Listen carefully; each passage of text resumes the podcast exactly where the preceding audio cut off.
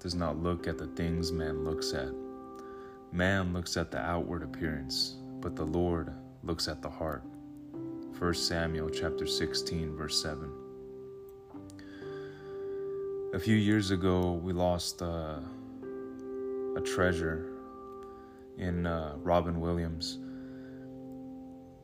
And um, as many of you know, he committed suicide. And from an outside perspective, you see this man and you think he has it all. He had the fame, he won an Oscar for a drama and a comedy, and he had the money.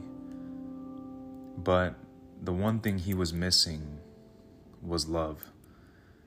And even Jesus himself tells us that we should have faith, hope, and love. And the greatest of those three is love. These people, they seem like they have no earthly excuse to be unhappy.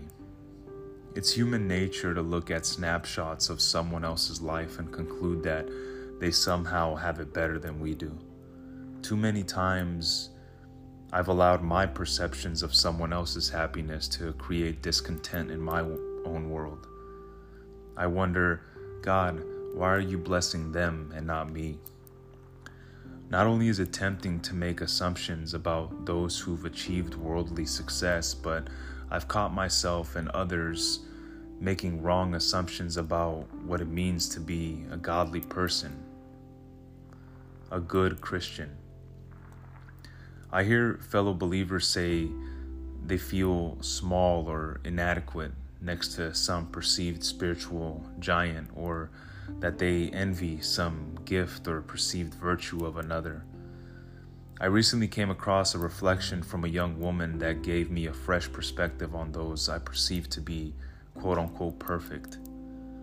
Saint Therese of Lisieux, a Carmelite nun who lived in the late 19th century, was a model Christian very young in life. Yet, a few years before her own young death at 24, she reflected on how others perceived her in her autobiography, Story of a Soul. I cannot say that Jesus makes me walk the way of humiliation exteriorly. He is content to humble me in the depths of my soul. In the eyes of creatures, I succeed in everything.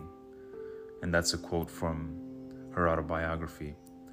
Therese expre- expressed much discomfort in the compliments lavished on her because, as she so matter of factly states, I remember who I am. She knew the intimate details of her faults even while others could not see them, and often felt the difference between her and the great saints like Aquinas was as vast as grain of sand at the foot of a mountain. Saint Therese wasn't alone in her discomfort of others' perceptions. Mother Teresa often tried to deflect attention because she knew she wasn't really the true source of her success. Mother Teresa's personal letters revealed her own private periods of darkness laced throughout her extraordinary life. Sometimes the unseen crosses weigh us down more than any outward suffering over could. There is so little we truly know about other souls, only that which others are willing to share with us. This is why the comparison game is such a sham. It creates a toxic cycle of private shame and envy that isolates individuals in a world where we're all trying to quote unquote measure up to fabricated standards.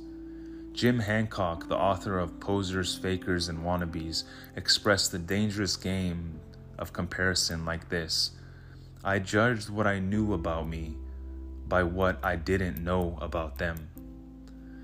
Life, of course, does not have to end with each one of us locked in a private world of faults and failings.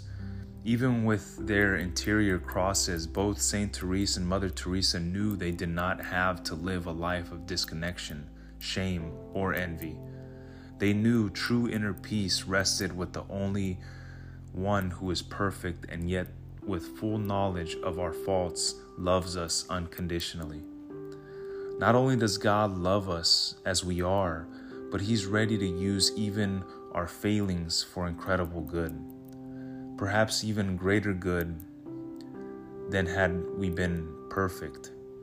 When we stop comparing and put energy towards building the most important relationship we'll ever have, doors open to a life greater than we could have planned or achieved on our own. Americans are reportedly some of the loneliest people on the planet.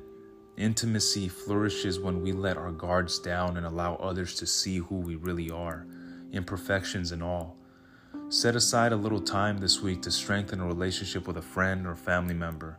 Be open to talking about what's really going on in each other's lives so that you can build each other up in the faith.